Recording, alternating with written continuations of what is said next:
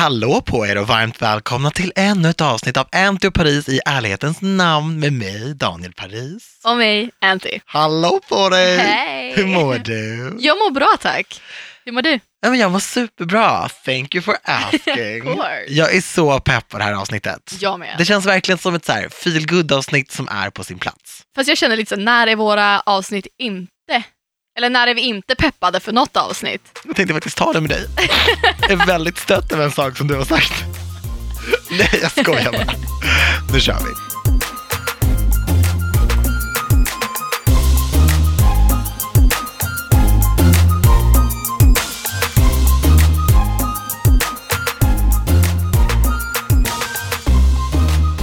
Jag har en sak jag måste berätta för dig.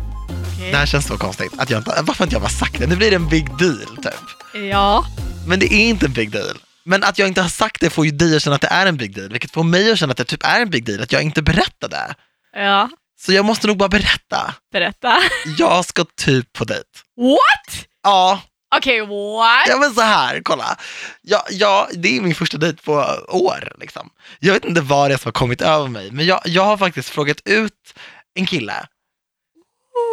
Ja, och vi ska typ ta en kaffe. Jag dricker inte ens kaffe.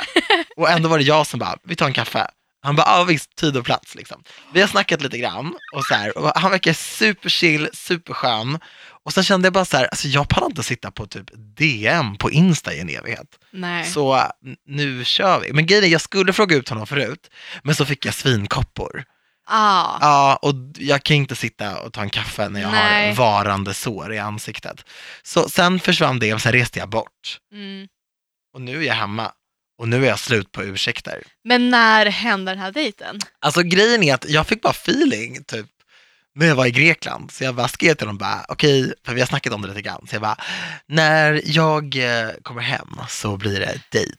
Förra året så bjöd jag också ut en kille när jag var utomlands. Just det! Jag bara såhär, ah, men ta en glass när, vi kom, när jag kommer hem. Gjorde ni det? Ja, eller ja, inte en glass för det regnade ju. Men vi, vi sågs. Ja, det är den dejten. Ja, ja, det var ju typ den senaste dejten jag var på. Men jag tänker att man får lite feeling när man är utomlands, men det här med sina polare, man tänker att livet alltid ska vara så här wild and crazy, semesterbubbel kul.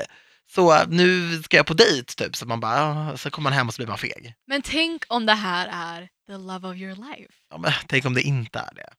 Men man måste ju vara positivt inställd Daniel. Ja, men tänk om det är det då. Ja. Ja, men, alltså, jag kommer ju vilja skynda långsamt oavsett. Och nu är det verkligen så här, vi kommer ta en kaffe. Jag dricker inte ett kaffe, men det kommer vara superchill. På dagen. Ja, alltså, man ska inte lägga för mycket prestige för det heller. Alltså, Nej. det kommer vara en kul grej. Oavsett om det går åt helvete ja, så kommer det ändå vara ett steg i rätt riktning att du har gått på dejt. Och att du podden. har bjudit ut någon. Jag har I'm faktiskt so gjort det. men vi sa ju det, vi har ju ett avsnitt där vi sa att vi hade små milstolpar med saker vi skulle göra. Ja, Och gå på dejt var ju en av dem, exakt. för oss båda. Ja. Så jag kanske är jump the gun här, jag kanske är snabbare än dig. Du ska ju till Verkar så. Staterna, ja, där måste du gå på dejt. kanske får rocka en dejt. Nej, men det känns ju bara givet, för det är, folk frågar väl ut varandra till höger och vänster där. Ja, okej. vi får se. I'll report back. Ja, I men promise. alltså, Antonija, då får du ha öppen energi, för det här har vi snackat om. Jag lovar. Du kan ha Men- ganska låst energi. Ja, jag lovar jag ska ha öppen och härlig energi. Ge de här männen en chans. Männen? Eller som du skulle sagt, en chans. Chans. Chans. Nej, helt fel. Chance. Chance the rapper. Alltså, vi skippar norrländskan och hoppar in i avsnittet. Okej, jag försöker. Ja, vad ska vi prata om den här veckan? Förra avsnittet så pratade vi om meningsfulla datum Mm. och den här gången tänkte vi prata om människor som har haft eh, betydelse i våra liv på ett eller annat sätt. Ja, det är ju väldigt fint. Det är Alltså, jättefint. jag tror människor formar en mycket mer än vad man tror. Ja, ja. Verkligen. Och att faktiskt ta lite tid och, och hylla de som har format den positivt. Mm. Eftersom att man gärna känner efter och pratar om vilka som har format den negativt väldigt Ja. mycket. Så tänker jag så här, vi, vi, vi fokuserar på det positiva. ja, alltså jag tror att det är viktigt generellt att inte fokusera så mycket på, på negativitet och bara Nej. lyfta det positiva och se Ja. det positiva. För det är klart man kan välja att, så här, att ta åt sig bara av det negativa och låta Mm. det så det positiva hamnar i skuggan. Men jag tror att det är ett väldigt bra tänk att ha generellt att bara fokusera på det positiva. Absolut, det håller jag med om. Jag vill börja med att hylla en artist som har betytt väldigt mycket för mig. Oj, Nämligen Christian Waltz. Jag har ingen aning om ni som lyssnar på det här ens vet vem han är eller sådär. Men han var ganska stor för ganska många år sedan.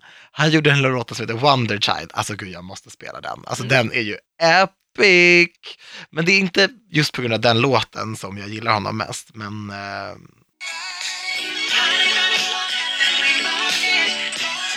kommer du ihåg den här? 100%. Den var ju superspelad. Men grejen är så här, Christian Waltz gjorde en låt som heter Never Be Afraid Again, som är en ballad. Den låten har jag pratat om eh, massor. Inte i podden i alla fall. Nej, men privat har jag gjort det väldigt Mm. mycket. Och den, det är en låt som jag har lyssnat på, den släpptes när jag var 11 år. Mm. Den har alltid följt med mig, det är min favoritlåt of all times. Mm. När jag hoppade av juristprogrammet och trodde att livet bara skulle vara skit, så lyssnade jag på den på tunnelbanan hem och grät. När jag var som mest ledsen och bara, när min framtid kändes ovis så lyssnade jag på den. Den handlar om att inte vara rädd utan att bara följa sitt hjärta och veta att det kommer bli okej. Och jag tatuerade också in en rad från den låten. Mm. Cross your heart and follow me har jag tatuerat in på armen. Mm. Och det handlar bara om att liksom korsa sitt hjärta och bara känna så här, det här löser sig, jag fixar det här. Mm. Och det är verkligen så jag har tänkt i alla jobbiga situationer. Mm. Och när det blir riktigt hårt, än idag, så lyssnar jag på den och bara vet att så här, det löser sig. Det löser sig. Och jag taggade faktiskt honom i bilden, i hans Ja. Instagram taggade jag i, i bilden. Och han kommenterade och skrev så här, wow, vilken grej, vad kul att den har betytt mycket. Men är inte det jättestort för dig att, att han kommenterade det? Jättestort. Mm. Jag var 11 år när den låten släpptes. Ah, det är sjukt. Alltså jag är 30 nu. Ja. Det är galet. Wow. Och du vet, han är ju så här, han är ju vuxen, har kids, jag vet inte om han gör så mycket musik längre. Liksom. På Instagram verkar han leva ett ganska anspråkslöst liv. Mm. Och jag har ändå gaddat in en rad. Så ja, men än idag kan jag lyssna på det, jag blir helt så här vimmelkantig när jag pratar om det, för att det betyder så mycket för mig. Men det är så fint för musik. Jag har inte allt, tänkt det allt! Jag har inte tänkt det spåret när jag skrev upp de personerna som jag har valt. Nej. Men musik är ju verkligen allt. Mm. Alltså, det finns så mycket musik som, som är, det är så mycket minnen kopplat till det och så mycket känslor. Vi körde ju ett musikquiz när vi var i Mm. Rhodos. Älskar. Och vi körde så här, ja men 1000-talet och eh, 90-talet. Mm. Och det är så mycket musik, så här, låtar som man bara man kopplar till så mycket så här, situationer, Ja, människor, perioder i sitt liv. Musik gör så, jag blir helt det så är här, så, alltså för mig, och du är ju likadan, att vi går inte ens och slänger soporna utan en låt i öronen. absolut inte. Jag gör ingenting. Alltså skulle Nej. jag ha åkt halvvägs till Haparanda och glömt mina lurar hade jag vänt tåget. Alltså det, Så är, är det bara. det är det värsta. Det, det är inte så jobbigt för mig att typ glömma telefonen hemma av den anledningen att folk inte kan nå mig eller att Nej, jag inte nej, kan nej, kolla nej. Instagram på hela dagen. Utan Musik. det är för att jag måste lyssna på musik. Ja, måste! Och det är standard. Det är så många gånger jag har fått DMs eller folk kompisar som smsat mig. Jag, bara, jag, jag ropade verkligen på dig precis. För jag maxar ju volymen jag hör också. inte heller. Jag har ingenting och det är ju det är kanske inte det smartaste att göra hela tiden. Men jag kör typ maxvolym och Jag hör bara lever i min musik. Och ibland så känner jag mig bara, hör mig bara vibrationer när folk säger någonting, så kan jag vara såhär, "Gud, typ såhär, sa du något? Alltså typ om det är någon som kommer fram till en eller Ja, sådär. ja, jo, att jo. man bara alltså, blir såhär, för man uppfattar inte. Nej, alltså, jag lyssnar någon- högt. jag, alltså, jag lyssnar så högt. Ja, det är lite väldigt- farligt. Jag är väldigt mån om att andra, att jag inte vill inte störa andra. Nej, det, men det till- läcker ju inte. Nej, det gör du inte. Inte Eller om man har bra lurar. Nej, men alltså musik är ju allt. Alltså, jag... Fast man måste, vi får inte lyssna för högt, man kan få tinnitus. Ja, det är sant. Men så, det, man känner ju om det liksom. Ja, gör ont. Ja. Men musik är allt. Ja, allt. Åh, jag blev helt varm i hjärtat av det där. Men du har ingen artist på din? Jag har ingen artist på min lista. Jag Nej. måste också förtydliga, när vi bestämde det här så sa vi, för det hade varit väldigt självklart för mig att viss, alltså namedroppa vissa namn. Ja. Som till exempel ja, min mamma, mina systrar, eh, Sara till exempel. Mm. Men jag har inte tagit sådana namn som ni kanske som lyssnar tänker sig, det är självklart för jag har redan hyllat min mamma så mycket och jag kan sitta i flera timmar och hylla min Exakt. familj. Men, men jag har valt personer som kanske berättar någonting annat och någonting mer som Mm. ni inte har hört förut. Mm. Så min första person är faktiskt en nära vän till mig som heter Fredrik. Mm. Som eh, var min chef right. på mitt första, eller ja, inte mitt första jobb, men mitt första jobb efter gymnasiet. Så mitt första heltidsjobb. Ja. Han började ju som min chef och det här är en person som jag alltid har vetat vem det har varit för att han är en alltså, legend. Han är alltså, så här, den bästa säljaren någonsin. Mm. Och folk generellt vet vem han är av den anledningen att han kan liksom sälja han kan sälja sand till en strand. Alltså det, det är ja, verkligen, det han är är, så. ja, han är legendarisk. Och jag fick min praktikplats där när jag gick i trean på Jag vill gymnasiet. inte bli ihop med honom. Vill du inte bli ihop? Han känns som en sån som bara, vet, kan snacka om. Och bara, Nej men det är inte så. Man bara, okej. Väldigt många har kommit Ah. in i butiken och bara hej. Alltså det är så många stories från min tid på det jobbet. Som, ja, jag jobbade där i nästan ett år om man räknar med min praktik. Mm. Och eh, för att jag började där, som sagt, jag, mitt sista år på gymnasiet och ja, året det året ut. Och det formade mig så mycket och jag Mm. lärde mig så mycket av honom. Och vi var så, jag skulle fortfarande räkna honom som en av mina närmsta vänner, även om vi absolut inte hörs eller ses lika ofta som vi gjorde då. Men när jag, jag var, gick förbi butiken han jobbar idag när jag var hemma i Umeå senast och jag blev så jävla genuint glad av den människan. Mm. Och jag... Alltså, så han har ju gett mig så mycket bara Mm. i hur jag ser på saker och sen har han lärt mig att bli en grym säljare. Nu jobbar inte jag i butik längre. Men eh, vi hade så kul tillsammans och vi är verkligen så, så lika på så många sätt. Och jag känner att jag kommer aldrig kunna, jag kommer nog inte kunna förklara. Men det är jag tycker det var väldigt fint ändå. Ja, han har betytt jättemycket i mitt liv och framförallt för, min, för mitt sätt att växa upp och mitt sätt att bara, bara vara och se på saker. Hur gammal var du första gången ni träffades?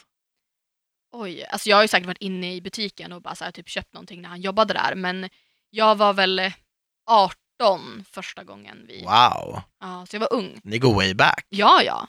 Och alltså några av mina bästa minnen från, från liksom den tiden är med honom och vi Mm. hängde väldigt mycket och det är bara så här, så fort jag tänker på honom så blir jag glad för att han är så, han är bara en så positiv och glädjefylld men det finns ingenting med honom som är så här: nej, Nej. vad fan Fredrik, allt, han är bara en så härlig människa. Men gud, hoppas han lyssnar på det här. Ja. Eller hur? Ja, ja alltså jag, jag hoppas att han vet. Jag sa det här till honom för att han var i Stockholm, han bor i Umeå, eh, var i Stockholm när vi eh, var ute en gång och då mötte han upp oss. Helt så här, o- jag visste inte att han var i Stockholm och eh, en kompis, en gemensam vän till oss, sa men gud Fredrik är i Stockholm, han måste komma och träffa oss. Och då kom han och Mm. träffade Sara bland annat. Vi Mm. ute. Och då sa jag det här till Fredrik, jag hoppas att du fattar hur mycket du har gjort för mig och att jag verkligen säger jag älskar dig jättemycket och du jag är tacksam för allt du har gett mig. Han bara, men gud, han blev så chockad. Jag bara, men du vet ju det här. Han bara, jo, jo, men jag har nog aldrig hört dig säga det. Och jag har nog inte fattat riktigt hur mycket jag har påverkat dig. Och det, det hoppas jag att han tog in. Jag kanske inte skulle ha sagt det 03 efter att vi hade shottat tequila, men jag menar verkligen det. Och jag, Men du menar det ju. Ja, ja, alltså det är verkligen så han är en så viktig människa i mitt liv. Fint! Min nästa person som jag vill hylla är min lärare i samhällsvetenskap i högstadiet. Hon heter Britta Gråman.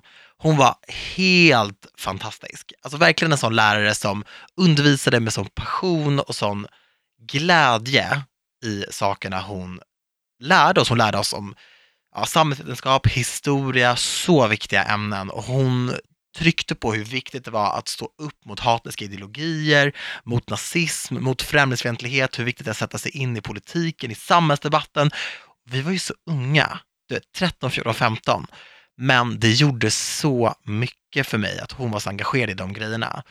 Och så som vi ser, du vet, hur historien bara upprepar sig hela tiden.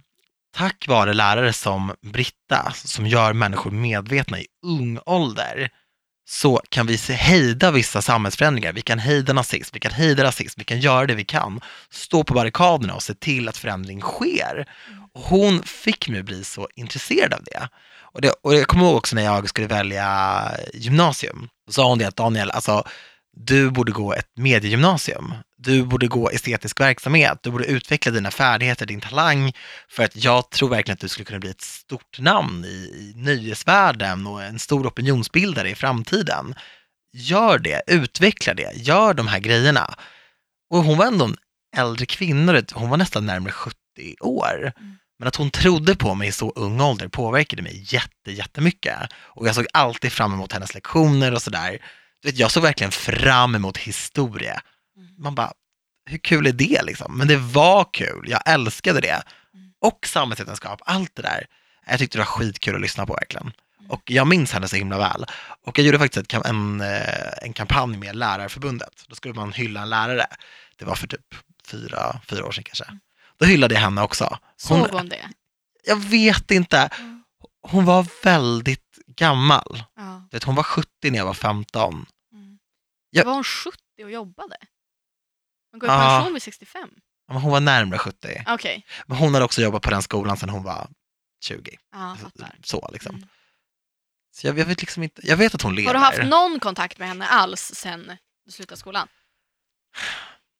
Nej, Du Det- borde- det du kan jag borde faktiskt skriva tycka- ett brev till henne eller mejla henne på något sätt. någonting borde jag göra. Ja. För jag har verkligen tänkt på det. För jag vet att så här, jag, jag har haft kontakt med vissa andra av mina gymnasielärare, min spanska lärare till exempel, Kickan, vi pratade och sådär. Och när jag la upp det här, jag la upp det på min Instagram, den här videon, Mm. då kommenterade hon och bara, ja, Britta var fantastisk, hon var också en underbar kollega och så här, att alla pratar så gott om henne. Mm. Så ja, Kicken kanske har visat henne. Men jag ska nog, jag borde skriva ett brev. Ja, det borde du verkligen göra. Eller hur? Och skicka det hem Ja. till henne. Ja, Jag hoppas att hon minns mig. det kommer hon göra. 100 procent. Tror du det? Visst, Jag tror att det är svårt, att hon har gjort så stort intryck på dig och att du inte har gjort avtryck på henne. Jag hoppas det. Det- Jag tror verkligen att hon kommer komma ihåg. Jag ska göra det. Ja, Jag ska skriva ett brev. det tycker jag. På min lista hittar vi faktiskt också en lärare. På riktigt? Ja. Det trodde du inte va? Nej! Jag blir så glad. Ja. Det är inte många lärare som har eh, satt sig hos mig, men jag har två stycken. Det stod mellan Eva Björk och Jonas Wikström. Mm. Men det blir Jonas den här gången, för jag har hyllat Eva vid flertal tillfällen tidigare. Jonas var min lärare i, jag tror att halva fyran till sexan. Okej. Vi hade två lärare innan det, som båda gick in i väggen och blev utbrända av våran klass. Det kan- Nej. Jo, så du kan ju tänka dig vilka, vilken klass vi var. Stökig. Ja, och då fick vi två lärare, bland annat Jonas då, som var väldigt ung. Och Mm. jag tror att, eller han var verkligen en sån lärare som man såg som en kompis lite grann, Mm. fast man hade grov respekt för honom. Ja, Han- jag vet exakt vilken typ du menar. Och han pratade till oss på ett sätt som vi förstod. Men han, när han var seriös, då var, man skämtade inte med honom när han var allvarlig. Han var fortfarande Nej. vår lärare, vi hade respekt för honom som en lärare, men han var också, han förstod oss och kom ner på vår nivå när vi behövde det. Mm. Och eh, ja, alltså det finns så många tillfällen när han bara, bara såg mig, även om det inte var så stora grejer. Mm. Och eh, det var verkligen vad vår klass behövde. Och han har, jag kommer aldrig glömma hur han undervisade. Och eh, när jag gick ut gymnasiet så mejlade jag både Jonas och Eva, som jag pratade om innan, och eh, skickade med min så här, studentbild. Och skrev till dem att Men gud vad gulligt. att, ja, men jag skrev så här, jag vet att jag kanske var en elev som ni kanske någon gång har varit oroliga för att det inte ska gå jättebra för. Eh, och jag vill bara tala om för er att jag har tagit studenten och jag gick ut med ett fullständigt betyg och jag är väldigt tacksam för hur, hur ni har undervisat för mig, för att ni såg mig och ni har, ni har verkligen satt, gjort avtryck hos mig och jag kommer aldrig glömma det. Men gud, alltså jag blir lite tårig. och då, för bara kanske ett halvår sedan, så skrev, för jag är vän med båda de här lärarna på Facebook, och eh, då skrev Jonas till mig, eh, för han undervisar nu, jag vet inte vilken nivå det är, men han utbildar lärare. Oh, Ehm, wow. Ja, och då skrev han till mig, bara, hej, jag vill bara fråga, får jag ringa dig? Och det, jag bara, shit, va? Vi har inte pratat sen Det var vad jag gjort. Ja, men verkligen så här, lite så. Ehm, och då ringde han mig och frågade om han fick använda mig som exempel i en föreläsning. Ehm, för att han ville nämna det att jag mejlade honom och ville trycka på att man inte alltid får bekräftelse som lärare direkt. Att man kan få bekräftelse på att man har gjort ett bra jobb flera år senare. Oh my god. Ehm, Alltså, så att, Gud vad fint. ja, det, jag och det är så sant. Ja, och han sa liksom, det, alltså det var verkligen så för jag vet att han har gjort avtryck på mig och det var så sjukt att kunna ta med att jag har gjort ett avtryck för honom också. Att det här är Mm. någonting han vill prata om för sina, de lärarna som sen ska gå ut i arbetslivet. Wow. Och det var verkligen så här, åh, vad sjukt. Och när jag vet att jag inte har varit en drömelev, jag vet att jag har gjort mycket fel under min skolgång Men gentemot ingen är ju mina lärare. perfekt. Nej, nej, men då är det ändå, då ger det mig ännu mer att få höra det, att jag kan, att det jag har gjort kan föra med sig någonting positivt för andra. Exakt. Så att det var verkligen, ja, Jonas är verkligen en grym lärare och har alltid varit det och jag är så tacksam för att han har varit min lärare också så, i så ung ålder. Ja. Bra lärare, engagerade lärare, det är guld värt alltså. Och de gör ett enormt jobb. Jag tror inte heller man förstår hur, för jag hör ofta många säga så här, men lärarna borde ta mer ansvar och lärarna borde göra mer. Men man förstår nog inte hur mycket lärare faktiskt gör. Jag är uppväxt med en förälder som är lärare och alltså så många telefonsamtal vi har fått när mamma har varit hemma från föräldrar och så, så mycket hon har jobbat som inte har varit, det står inte i hennes Exakt. jobbbeskrivning att hon ska ta samtal på kvällarna av oroliga föräldrar eller så mycket som hon har gjort för sina elever som man inte ser och att lägga ännu mer på lärarna är inte rättvist. Nej. Sen så finns det såklart lärare som kanske inte bryr sig lika mycket som andra, men man måste slå ett slag för bra lärare och man måste framförallt höja, alltså höja läraryrket. Prestigen. Ja, det måste vara viktigt. Alltså, lärare, vi måste ha bra lärare. Det är Så våra viktigt. barn.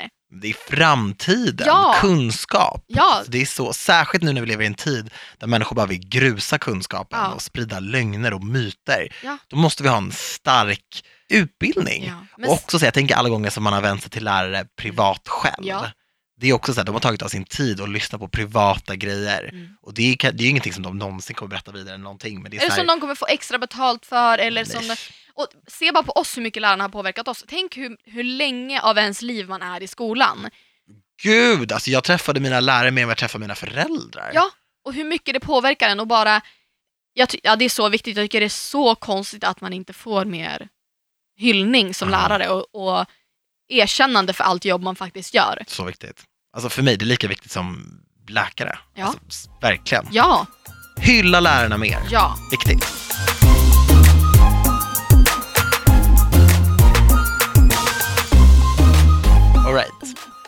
Jag vill hylla en person som har inspirerat mig jätte, jättemycket. Det är Oprah Winfrey. Okej. Jag vet inte om alla vet vem det är numera, men Oprah, hon var en stor, stor, stor tv-personlighet. Och hon bjöd in gäster, hon hade en daglig talkshow i tio år i USA, om inte mer, 20 år kanske var till och med. Där hon pratade om allting, hon bjöd in alla kändisar som fanns, alla liksom politiker, hon hängde med, hon utbildade en hel värld i medmänsklighet, kärlek, alltså bara så som hon intervjuade folk, så som hon såg på saker och ting.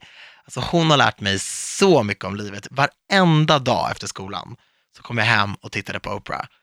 I mina viktigaste år. Jag växte upp framför det, jag växte upp framför tvn på ett sätt, med henne som en stark svart kvinna på tv som pratade om så magiska grejer.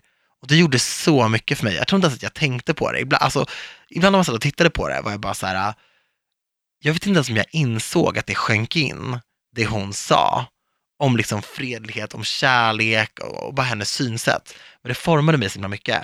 Och när man är i en viss ålder, när man är ung, man är som en svamp, man Mm. suger bara åt sig allting, synsätt, åsikter, det går ju bara rätt in. Ja. Och det får ju mig att tänka på att det är så viktigt hur jag pratar runt unga människor. Mm. Alltså jag, jag har inga barn till exempel, Nej. men jag har syskonbarn. Jag rör mig ofta i miljöer där jag träffar många unga människor. Mm. Då är det ju viktigt att jag tänker på vad jag pratar om i telefonen, eller vad jag säger, eller hur jag reson- resonerar, eller filosoferar. För folk tar åt sig och tar in saker och ting. Mm. Och det är så viktigt, och det är ändå någonting som Oprah verkligen har lärt mig. Ja. Så jag ville verkligen sätta henne på listan. Mm. Hon har format mig skitmycket. Jag älskar henne fortfarande. Hon, har, hon gör ju vissa grejer. Hon gjorde den här Lindsay Lohan-dokumentären och hon har så här lives på Facebook ibland och sådär. Hon är ju liksom, nu, eh, hon är ju vuxen nu, verkligen en, en äldre kvinna och så, så det är inte riktigt samma magnitud, men ibland kan jag se det. När hon gör en Facebook live och det är typ 3000 pers inne, så kan jag bara, förstår ni vilken legend ni tittar på? Som har utbildat en hel värld. ja, alltså jag tror inte att folk, de yngre idag, tycker att det är samma tryck i att höra Oprah som folk Nej. i vår generation. Nej, de kommer nog inte förstå grejen. Nej. Och jag kommer ihåg det sista avsnittet av hennes talkshow. Alltså det var, ja det var inte vackert. Alltså det var tårar och det var liksom, folk hade på Grät sig du? svart. Jag grät. Oj, på sig svart, som Mm. att det var en begravning. Eller hade jag på mig svart bara kanske? jag Jag, vet jag var Det riktigt lät sad. väldigt sorgligt. Och för efter det var det verkligen slut och hon bara tackade alla. Jag kommer ihåg, jag kommer ihåg att Jada Pinkett Smith var med och höll ett tal. Och det sista hon sa var Oprah, you may not have children of your own, but you have mothered millions of people. Mm. Jag minns det än idag. Ja. Och jag och min mormor kollade alltid på Oprah tillsammans också. Fint. Det var fint. Ja, Jättefint. men du minns Oprah? Ja, ja. Ja. Jag kollade inte jättemycket på Oprah. Men man har ju sett och man minns, men jag vet vilken legend hon är. Alltså you Men jag have har- mothered millions. Ja, det är jättefint. Men jag har inte samma relation till henne som, som du har. Nej. Nej. Men det är jag förstår. Vad bra att du gör det. men det, hon hade lite, det är samma sak med typ Ellen DeGeneres. Ja, För jag tycker ju, jag älskar ju Ellen hon är DeGeneres. magisk. Och det är lite liknande fast absolut inte samma. Men minns du Ellens egna eh, show, alltså när hon var skådespelar-Ellen? Nej. För det var ju också, hon hade ju en show och Mm. där kom hon ju ut som lesbisk Mm. till Oprah i Ah. showen. Oprah spelade psykolog. Ah, nej, det har jag inte sett. Och det var ju bara så här, USA då, det var ju liksom, ja, inte alls vad det är nu, man får ju, så, det har utvecklats verkligen, Mm. även om de har Trump som president, men det har verkligen kommit långt. Mm. Och jag kommer ihåg att efter, det var en komedi, en sitcom, Mhm. efter att hon kom ut som eh, lesbisk, så kom det upp alla avsnitt efter det, och det avsnittet, det var en varningstext innan, för stötande innehåll. Nej men sluta. Förstår du? Förstår du? Ja. Stötande innehåll. Men jag älskar Ellen. Alltså hon är Älskar ju... Ellen, hon har gått i bräschen för så mycket. Nej, alltså hon är ju... Hon är inte på min lista, men hon är Du vill- väldigt vill ha in ball. henne. hon är väldigt, väldigt ball. Nej, men en annan tjej som är sjukt ball och som står på min lista är en kompis med som heter Ida. Mm. Vi har känt varandra sen, ja, sen vi var jättesmå. Vi har gått i parallellklass från, från lågstadiet. Och vi började umgås när jag gick i fyran. Eh, först så var vi väldigt eh, ovänner. Okej, Eh, vi var, så kan det ju vara ibland. Ja, vi var kära i samma kille. Ah. Det var på den nivån. Eh, ja, det var, det var faktiskt verkligen så. Det var så här, folk snackade om våran beef på skolan, så det blev mycket större än vad det egentligen var. Men eh, sen så blev vi vänner. Eh, vi hade idrott tillsammans och åkte skridskor, jag kommer aldrig glömma. Så då blev vi i alla fall kompisar och sen började vi hänga varje dag.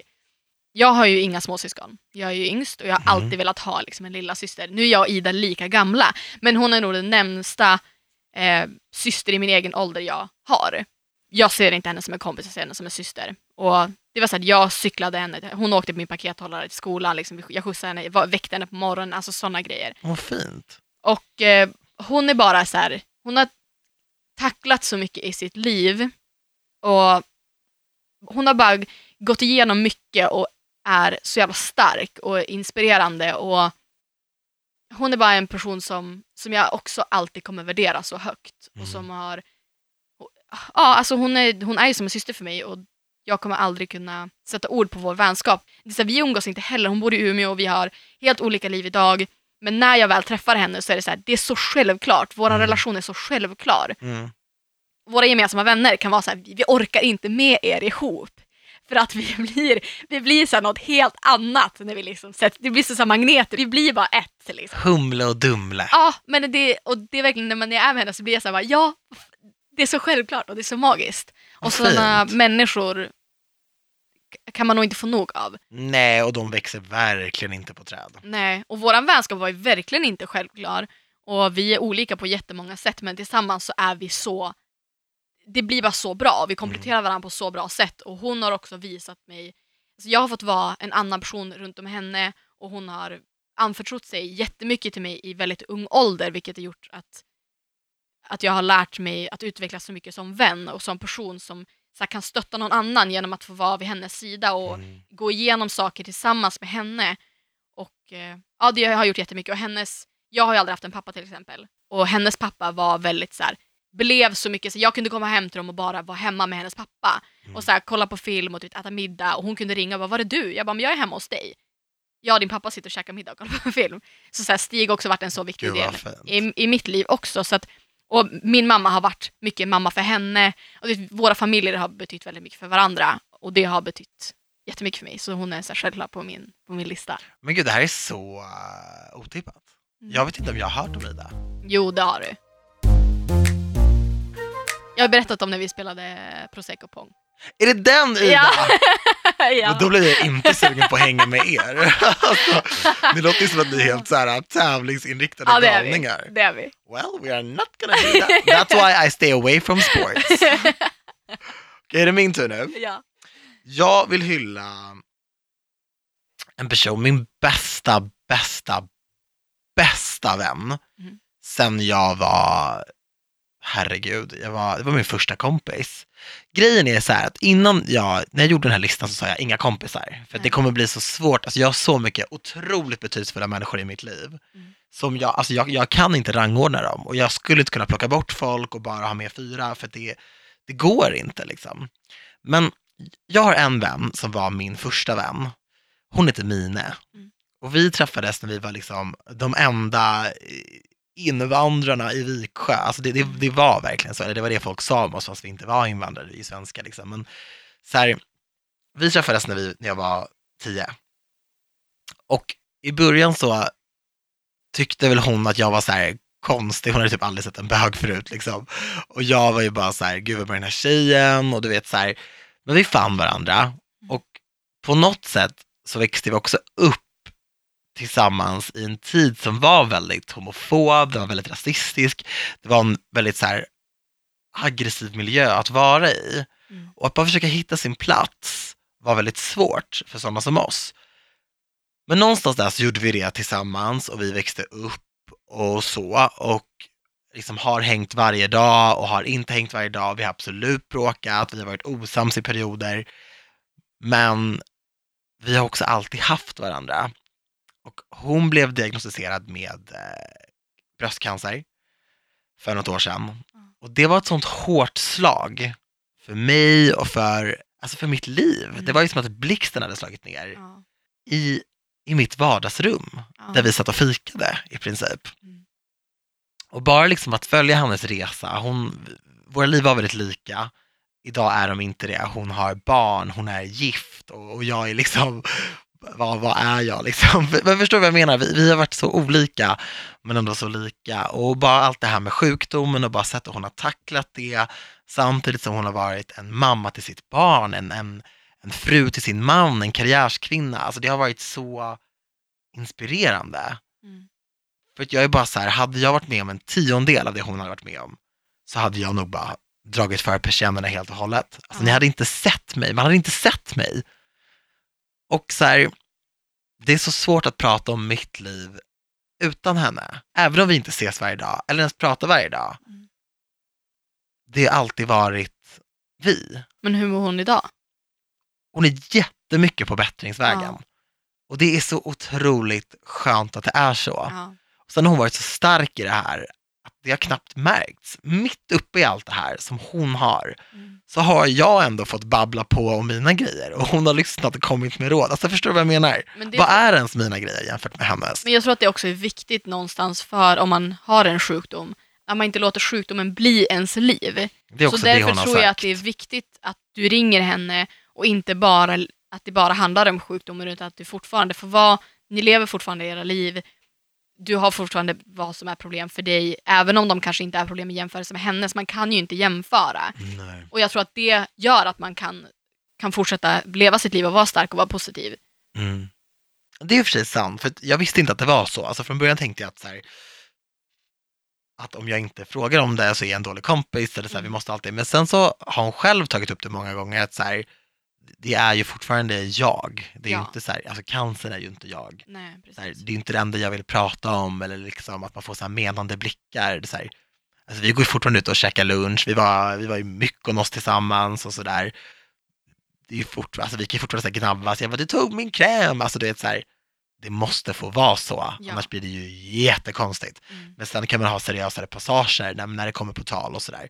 Eh, och när det gör det så kanske inte jag sitter med mobilen eller sitter och pudrar mig eller sitter och väljer kläder, utan så men så är det ju med allt. ja.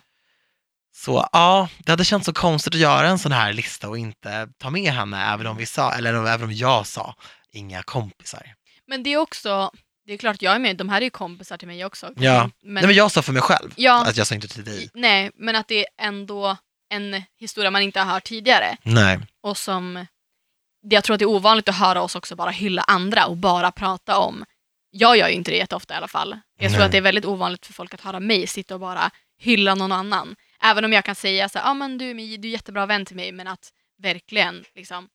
Fast vadå, jag tycker du hyllar dina vänner. Jo, jo, men har du hört mig bara sitta och öppna upp mig så här och hylla Nej, inte bara? så här. Nej, Inte så här. det är lite råare på det här sättet. Mm. Och sen är jag ju absolut inte sån som inte ger mina vänner komplimanger eller hyllar dem, men inte på det här sättet. Nej, Och därför kände jag också att jag Nej vill det har, nämna, du, sa väl, du har sagt väldigt fina saker. men jag vill också nämna folk som inte har varit För att det hade varit så självklart att nämna mamma och Signe och Sanna och Mm. eh, Sara eller- och Men du till känner jag också. exempel. Jag har ju inte valt, valt mina föräldrar heller, Nej, eller för dig. folk, eller men folk så här. vet ju. Det är klart Ja. att, jag, jag tänkte det, jag bara, men gud, det är, det är jättekonstigt att inte nämna folk som har haft stor inverkan på en nu. Mm. För att jag har ju jättemånga jag skulle vilja nämna som har gjort en verkligen stor förändring på mitt liv de senaste åren. Mm. Men, men jag vill inte heller, alltså det är så svårt för att de jag nämnt nu är ju sådana som har haft inverkan på mitt liv innan jag kom till den här, till den senare delen av mitt liv. Mm. För att utan dem så hade jag inte, jag hade inte varit jag. Nej. För nu när du har träffat mig så är jag ju jag. Sen har jag ju Exakt. lärt mig jättemycket av de som jag har lärt känna nu, men jag är redan, nu är jag, jag är min person som jag är. Du är liksom färdigformad. ja, Medan de här är de som har format mig. Mm. De är de som har gjort att ja, det är så sjukt att tänka och sätta sig in i och verkligen, men när jag ser på mitt liv så är det här tre personer som är så självklara. Förstår du? Absolut. Jag sitter bara och tänker så här, har du någon person nu som sitter och lyssnar på det här och tänker, ser ut som att de har bitit i en citron? 100 procent. Ja men jag med, men det får inte vara så. Nej men det här betyder ju inte att det här är det enda avsnittet vi kommer göra, att det här är de enda personer som betyder någonting för en. Alla människor i mitt liv förtjänar att hyllas på det här sättet. Ja, Men det här är vårt första avsnitt där vi gör ett sånt här och då kan Ja. man inte nämna tio personer utan vi börjar smått och sen får vi kanske göra ett till avsnitt. ja. Ja, för jag har så många som verkligen förtjänar att hyllas. Ja. Så, alltså, så många vänner som säkert hör det här och så här. Men nu vill vi foka på de här. Mm. Och jag tycker också det är fint att visa uppskattning till folk som kanske inte alltid får det. Alltså min högstadielärare till exempel. Alltså, I love her. Alltså, hon är verkligen, hon är ju som du säger format min person Ja. som alla får ta del av nu någonstans. Mm. Jag har ju en person kvar Mm.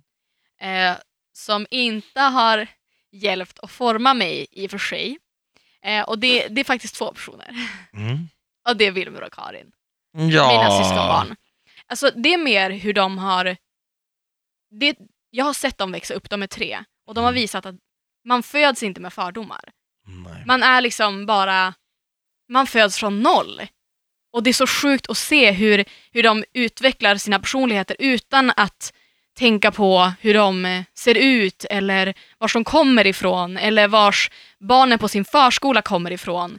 Och eh, de har lärt sig att man ska fråga om någon är en kille eller en tjej. Och jag tycker det är så fint att se barn och se hur de, bara glädjen i barn. Mm. Och, och se hur, hur jag är med dem, för jag har aldrig, jag har kompisar som har barn men jag har inte haft barn som har varit så nära mig tidigare. Nej. Och se hur jag är kring dem och bara att de har visat mig, ah shit jag blir lite bra, jag kan inte prata. Men gud. Nej jag kan inte fortsätta nu. Jag och Tony, jag kommer också börja gråta nu. Det här är så fint. Hur ska jag göra det här? Men alltså du är så magisk just nu. Alltså I'm gonna cry too.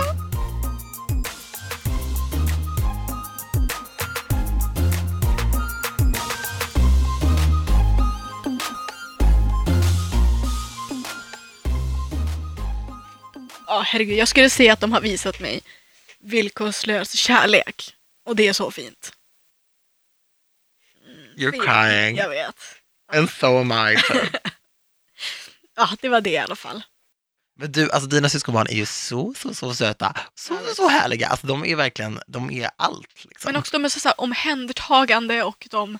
Alltså det är så sjukt att se, typ Karin till exempel, hon är verkligen så med andra barn. Som, alltså, det, är så, det är så sjukt att se hur omtänksam en treåring kan vara och Mm. tänka att så här, vuxna människor är...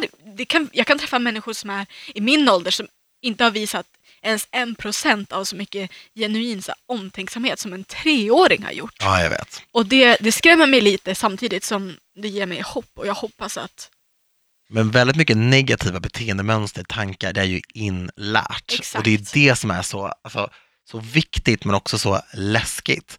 Att så här, man tänker så här, när tappar barn det här? När blir de någonting annat? ja, Det är så viktigt hur vi som vuxna ändå, hur vi pratar med barn, hur vi pratar om oss själva, vad vi diskuterar ja, runt barn. ja, Det är så, så, så viktigt. Mm. För att det är en kommande generation som ska styra det här landet och finnas ibland oss. ja, jag tror man blir så medveten också nu när det är så mycket så politik och man blir ibland mörkrädd Mm. och tänka att för vi det är ju vi som bestämmer hur världen ska se ut för de som växer upp nu Ja. och att folk inte tänker till och inte för vissa är det inte självklart att alla ska få vara inkluderade i den här världen. Det Nej. gör mig mörkrädd. Så viktigt. Så Ja. starkt Antonia. Alltså det här, så mycket känslor i det här avsnittet. Ja. Så ja hörni, tusen tack för att ni lyssnade. Antonia Tack gör torka tårar. ja. Hylla människor i era omgivning. Ja, jag vill faktiskt hylla dig, för jag tycker det här var så jäkla fint av dig. Det var fint av dig också. Du äger. Du med. Och tack för att ni har lyssnat. Vi hörs igen nästa vecka. Puss och kram. Puss!